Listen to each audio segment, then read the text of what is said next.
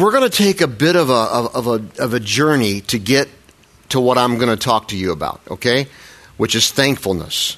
And we, as I, as Steve kind of, kind of, kind of nuked me out here a little bit, kind of narked on me a little bit, and that is, uh, my, my title was uh, the blessing. Uh, we start, start out with this whole group. It's, it's, we're, I'm looking for those of you who haven't been here. Uh, four different messages through the month of November on thankfulness, and we're just calling it thanks. And my working title was the blessing of jerks. And then the censors at Renaissance said maybe you should change that. And I said, okay, how about the blessing of jerkdom? And and they said, no, that's not a word. And I said, I don't care and and so through a whole list of different things and a lot of prayer and some force and somebody's use of a three iron, uh, it, it, it, we ended up changing that. They talked me into changing it to the blessing of difficult people, and really that's better because some of the people that we're talking about, they certainly may be jerks, but some may not be, and some it goes much further. A person that sues you uh, for instance, uh, for reasons that are that are unjust, is certainly more than a jerk. You know, and the guy we're going to look at in the scripture here, um, King Saul and King David. Well, before King David is uh, the king, uh, before David is king, um, Saul was a lot more than a jerk. So I want you to just kind of encompass that whole thing, and then you, some of your minds, because I know you, are probably already thinking, "I don't know what does that got to do with being thankful." Just stay with me, okay? Just hang with me, and we'll get there. So let's talk about this: the blessing of difficult people. What is the blessing of difficult people? It's twofold, okay? And you're going to hear this a couple of times or more this morning. The blessing of difficult people is they can teach us something about ourselves our own insecurities, our own, our own uh, weaknesses. Sometimes we find difficult people who have maybe even exaggerated points in their own personality that we have. And we see it in somebody else and we don't like it. You know, so difficult people, can, uh, you know, jerks or whatever, they can teach us something about ourselves. They can also teach us, even more so, something about the depth of our trust in Almighty God. And that's really what it comes down to. And whether or not we're going to live in a thankful manner. So let's jump into this because we're going to talk about it. Just we're going to take a passage in the Old Testament out of David's life. So I'm doing this whole month on this series, taking different different uh, chapters out of David's life. Um, and last week we talked about King David. We're going to do a prequel this week, and we're going to talk about David before he was a king. And David comes on the scene really in 1 Samuel in the Old Testament. And uh, the first thing that we see David do is conquer this huge giant of the Philistines by the name of Goliath. And most of us, I think everybody knows, at least by metaphor or some other thing, you know, David and Goliath, a story of David and Goliath. And Goliath was probably around, uh, most Old Testament scholars believe, around nine feet tall, something like Yao Ming, is he nine feet, eight feet? Something like that. I don't know what he is. He's, he's big. But, the, but the difference is Goliath was also not just skinny and tall. Yao Ming, by the way, plays in the NBA for those of you who are unenlightened. Um, and um, and uh, but Goliath was not just a tall guy, but he was big, just big, and he was basically the, the champion of the Philistines. So um, here, that happens. David's 17, 18 years old, and keep in mind, 17 or 18 at that time's a little older than 17 or 18 at this time, if you catch my drift. Okay? Lifespan was a bit shorter. And, uh, you know, plus years were a little different too. So anyway, here we go. So we come into this passage in 1 Samuel chapter 23, and I want to show you the seeds of this, what we're going to see is a huge conflict between Saul, the current king, and David. And I want to show you that because I want to show you how David reacts to that. And I want to show you what that shows you about David. And then I want to show you what that should show us about us. It's a lot. Stay with me. You'll see what I mean. Let me just tell you this. We have Israel. Okay? Israel, we have at this point a united Israel. Now, that's as we now know Israel to be, with a few exceptions. There's some things going on in some of the borders even today in Israel that doesn't make it totally what it was, was in the Old Testament. But basically, you have Israel, and you have three kings of Israel, uh, of united Israel. You have King Saul, who's currently the king when we pick up the story. Then you have King David, and then you have King Solomon, okay, who was David's son. And after Solomon, it just all falls to pieces. And we got, we got Israel fragmented all over the place. And we have all kinds of different kings of the southern kingdom, of the northern kingdom, and all kinds of weird stuff. So, and we won't get into that. But keep in mind, this is, King Saul is, is the king right now. King Saul, S-A-U-L. He's the, he's the king of Israel. And now watch what happens after David's confrontation with David, uh, with Goliath. And this is, again, 1 Samuel chapter 23. Something happened when the victorious Israelite army was returning home after David had killed Goliath. Women, it's always women involved, aren't there, huh? When it comes to guys, you know, little, you know, don't mean that in a bad way to the women. I mean that more in a bad way to the guys. Uh, that's, that's really what I mean. Um, so, um, Here's what women came out from all the towns along the way to celebrate and to cheer for King Saul. And they sang and they danced for joy with tambourines and cymbals. This was their song. Saul has killed his thousands and David his ten thousands. That's not good. This made Saul very angry. What's this? He said. They credit David with tens of thousands and me with only thousands. Next, they'll be making him their king. So from that time on, Saul kept a jealous eye on David. Isn't it often the case that where conflict takes over, at the root of that is some form of jealousy? Oftentimes we don't identify it that way. And sometimes it takes three or four years of therapy to get to the bottom of that. But sometimes even between a husband and a wife, between good friends, business associates, oftentimes there's some jealousy thing going on. Here's a classic example of that. And by the way, King Saul already knew at this point that David was going to be uh, was going uh, was going to be the king. Um, Samuel, the Old Testament prophet, the, the pastor before Nathan to uh, to uh, Saul and then David, Samuel already told him that. He said, God has said David is going to be the next king because you've blown it, you've blown this, you've blown that, and in God's time, David will replace you. So he already knows that. So this is sort of piling on at this point. He's just kind of like, what's going on here?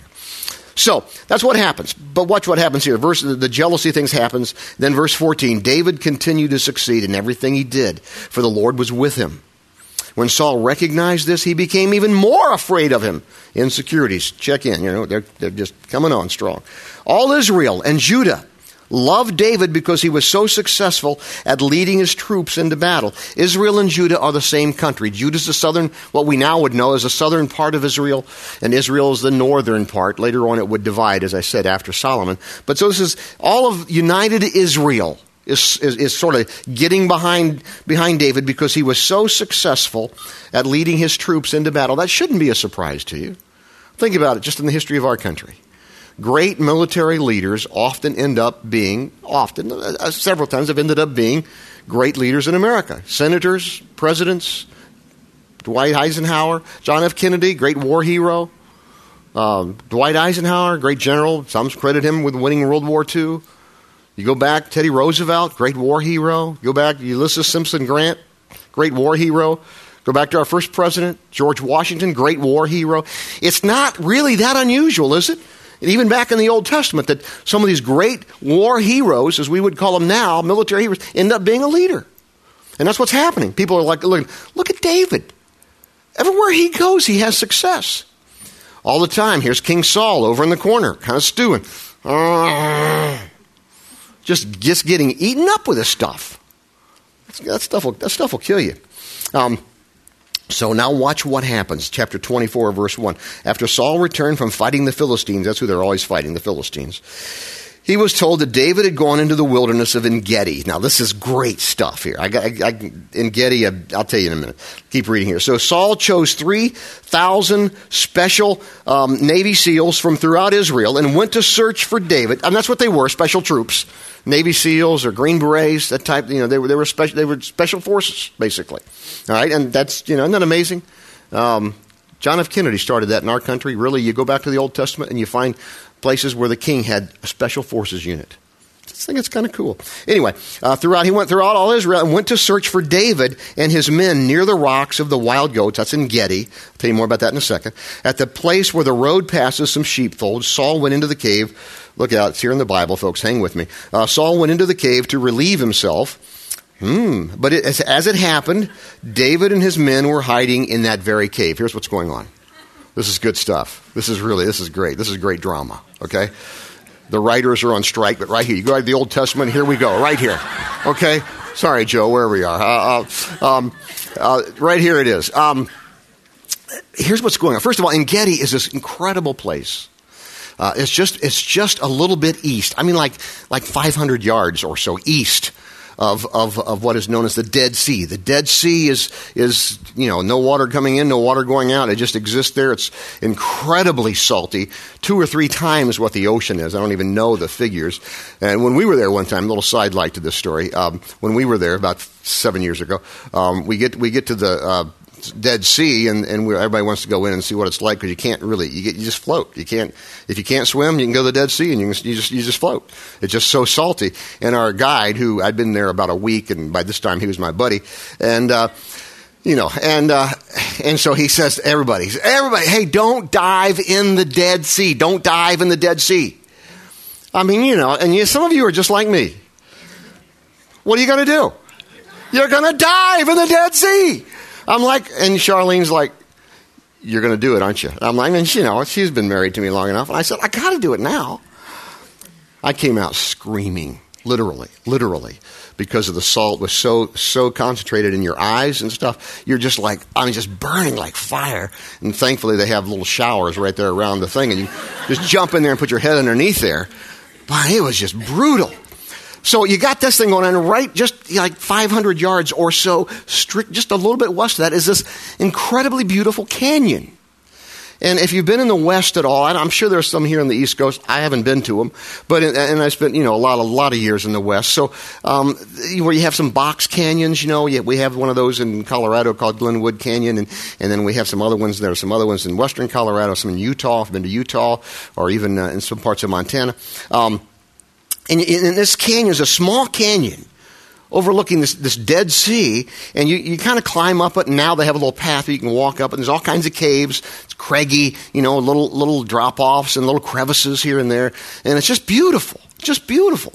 And I, and I spent the afternoon there just kind of getting the feel, because David spent a lot of time there hiding this very way, hiding from King Saul.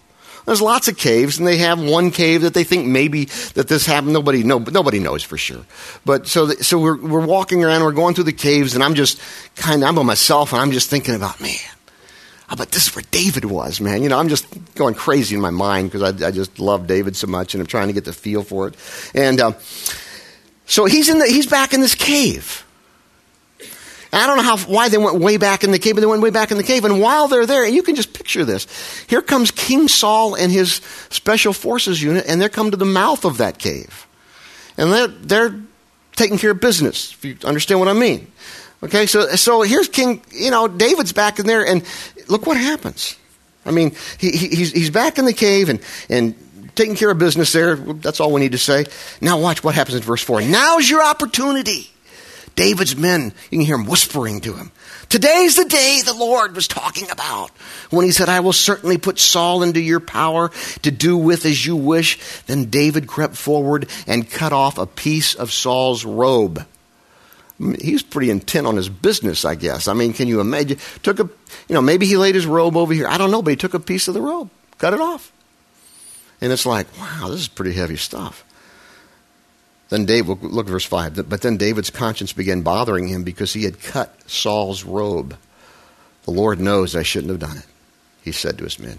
It's a serious thing to attack the Lord's anointed one. This is the guy that God had anointed to be the ruler of Israel at that time a serious thing to attack the Lord's anointed one, for the Lord himself has chosen him. So David sharply rebuked his men and did not let him kill Saul. After Saul had left the cave and gone on his way, David came out and shouted after him, My Lord, the king! And when Saul looked around, David bowed low before him. I mean, David's feeling bad about feel, you know, you know, and here's the thing. And this is why this guy uh, is just incredible. What do you think? What do you think? Some of us, I, I, I would be one. What do you think I would have done if I had cut off his robe and piece of his robe and then let him walk out to the cave? I would have been, hey, jerk, look. David was like, no, this is wrong. I, I, this is just wrong. And he's not in his face. He's not taunting him. He's not saying, ha, ha, ha, ha, ha, ha, look what I did. He's just humbled. He said, I, I, this, this was, I should leave this in God's hands. I shouldn't be doing this. Look, and, and you know, and verse 9, then he shouted to Saul, Why do you listen to the people who say I'm trying to harm you? This very day you can see with your own eyes it isn't true. For the Lord placed you at my mercy back there in the cave, and, and, and some of my men told me to kill you, but I spared you, for I said, I will never harm you. He is the Lord's anointed one. Look, my father. Term of endearment. They had been close at one time, but he's using this in, in terms of a, a term of endearment. Look, my father, what I have in my hand is a piece of your robe. I cut it off, but I didn't kill you. This proves that I'm not trying to harm you, but, I've been, but, I, but I have not sinned against you, even though you have been hunting for me to kill me. Now, keep in mind, most likely, and most scholars believe this conversation is taking place probably over a crevice where they can't get to each other because in a weak moment, maybe Saul would have sent his guys after him, or, or, or maybe some of David's guys would have stormed him, or whatever. So this is probably a conversation that could be taking place from here, maybe to the back of this auditorium with a huge crevice between you, and you can't really get to each other. You know, and they don't have Uzis or anything like that, so they, they can just, okay, you know, you, you can get away. So they're just talking. And, and, and David's just saying, look, man, I'm not out, I'm not out to hurt you. I could have done that back there, I, but I didn't want to do that.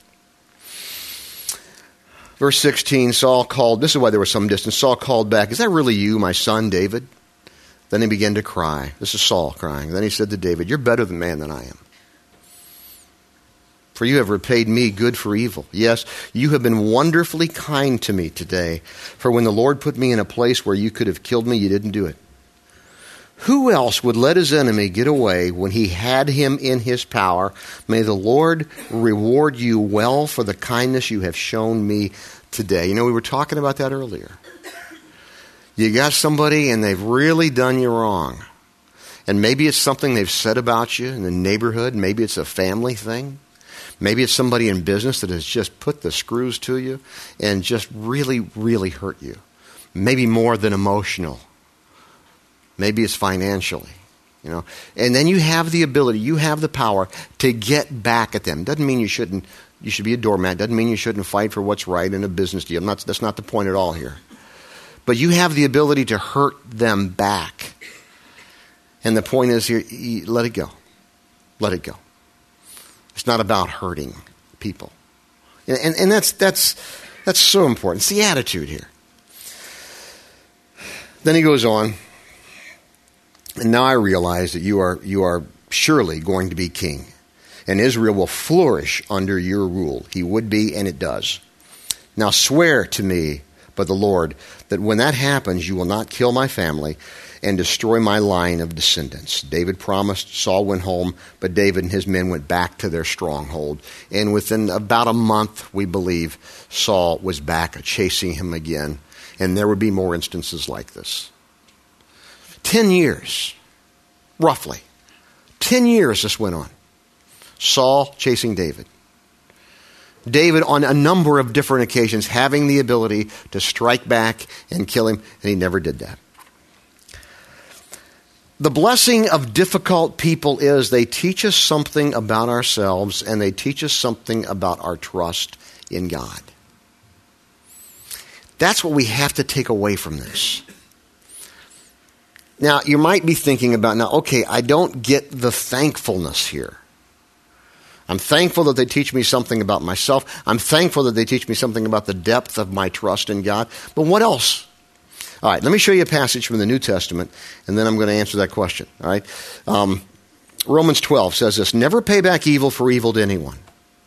Do things in such a way that everyone can see you are honorable. Amazing, that's what works in the world too. Do your, look, do your part to live in peace with everyone as much as possible. I'm so glad the Bible words it that way because some people don't want to live at peace. Sometimes they just don't want to, and you can't do anything about it. But he's saying, do your part to live in peace with everyone as much as possible. Dear friends, never avenge yourselves. Leave that to God. For it is written, I will take vengeance, I will repay those who deserve it, says the Lord. Instead, do what the scriptures say. If your enemies are hungry, feed them. If they are thirsty, give them something to drink.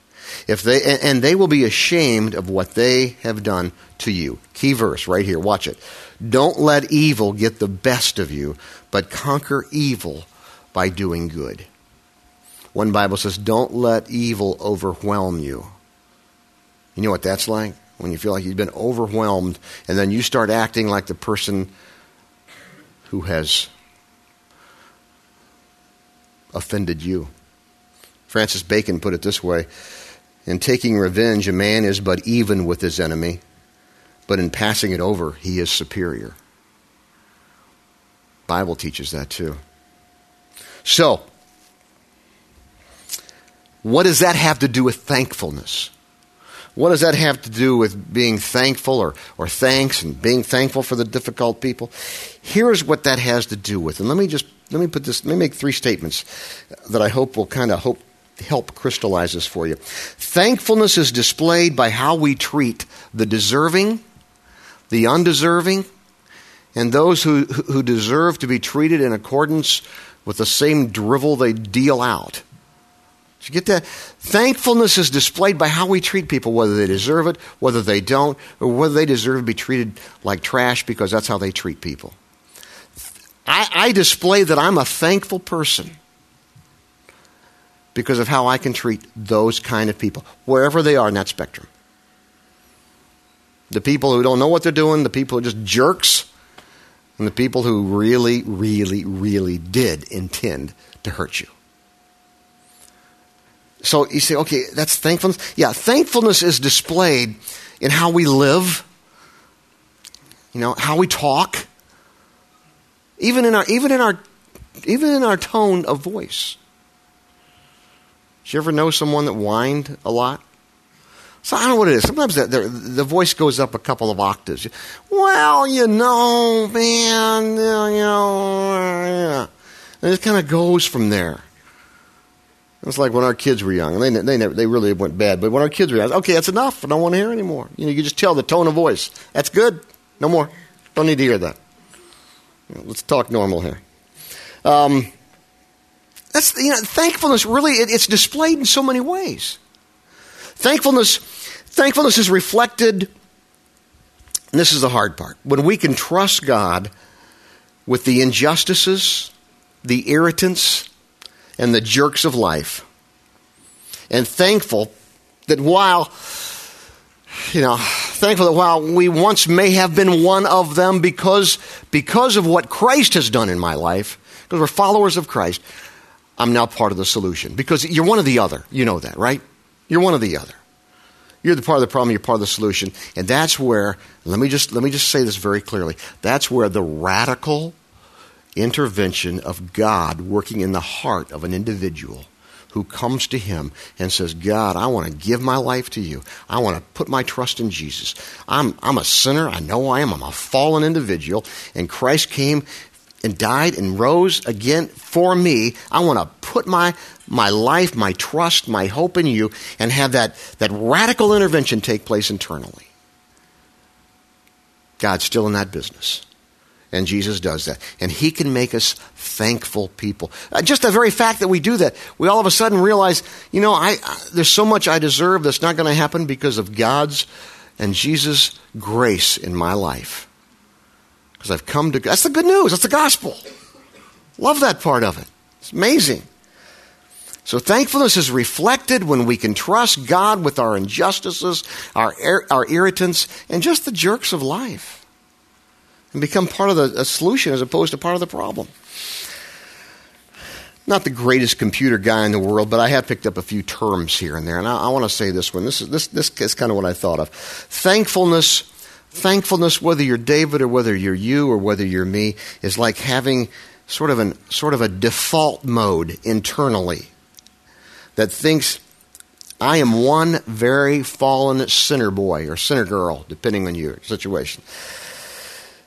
And I need someone who can infuse me with love and with forgiveness and with enough spiritual fortitude to trust God in the very difficult areas of life which includes people. That's that, that's that, that, that default mode that I'm going to be thankful. Don't understand it, don't like it, but I'm going to be thankful because of what Christ has done in my life.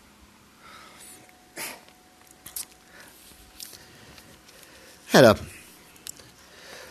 had a thing I dealt with actually this year, earlier this year. Um, and, and it, would, it went back several years actually. And it's one of those, it's really only two or three people. But it was two or three people that, that had really hurt me, hurt my wife, hurt my family some uh, from the church I was in before. And, and I don't know if they knew what they were doing or if they intended to do it. It doesn't really matter. And I went through the whole motions before I ever left to talk to them and try to work that out. But every time I would see a name on my contacts or looking through some documents in my computer and happen to see a name, there was still that. You know what I mean? Just, just not, not, not anything I do like that, but it was just internal. There was still that. Hey, jerk. You know, that kind of thing. I mean, it wasn't like I would throw things at the TV or, or throw my computer across the room.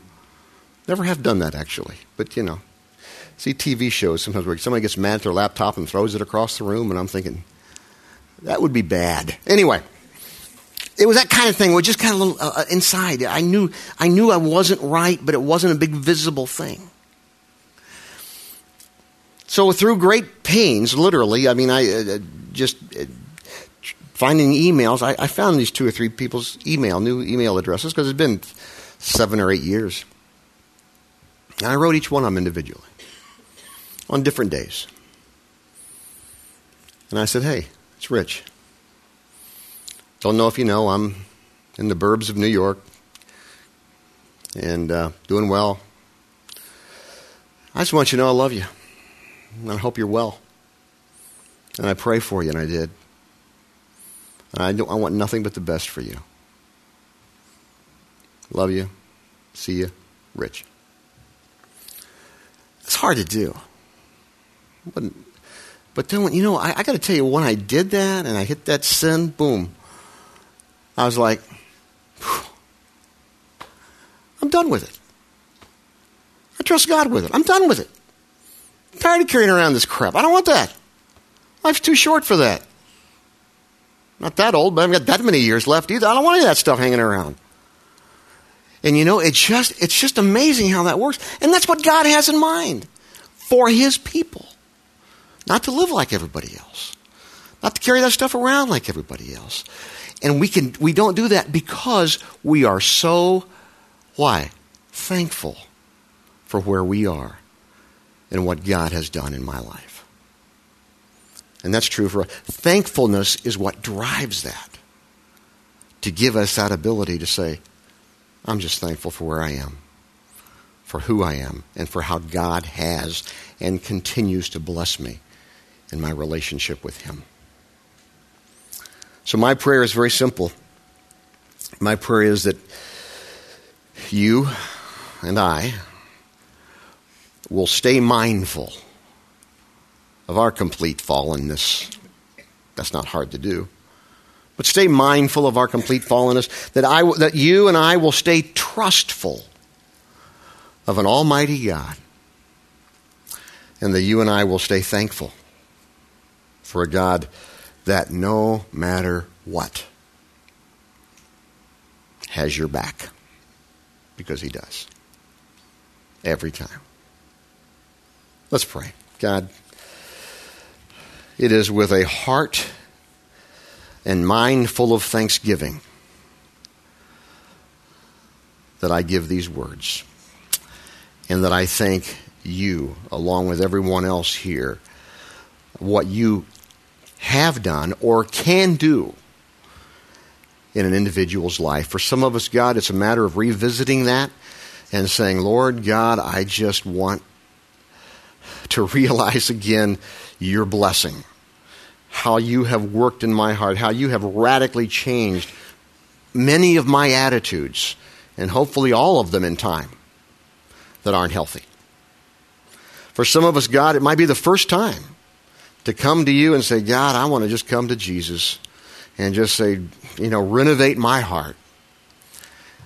And I too will be one of those counted to be so very thankful for your grace and for your love and for your forgiveness. And being grateful, that'll, that'll, that'll affect everything I do. We thank you for that, and we pray these things in Jesus' name. Amen.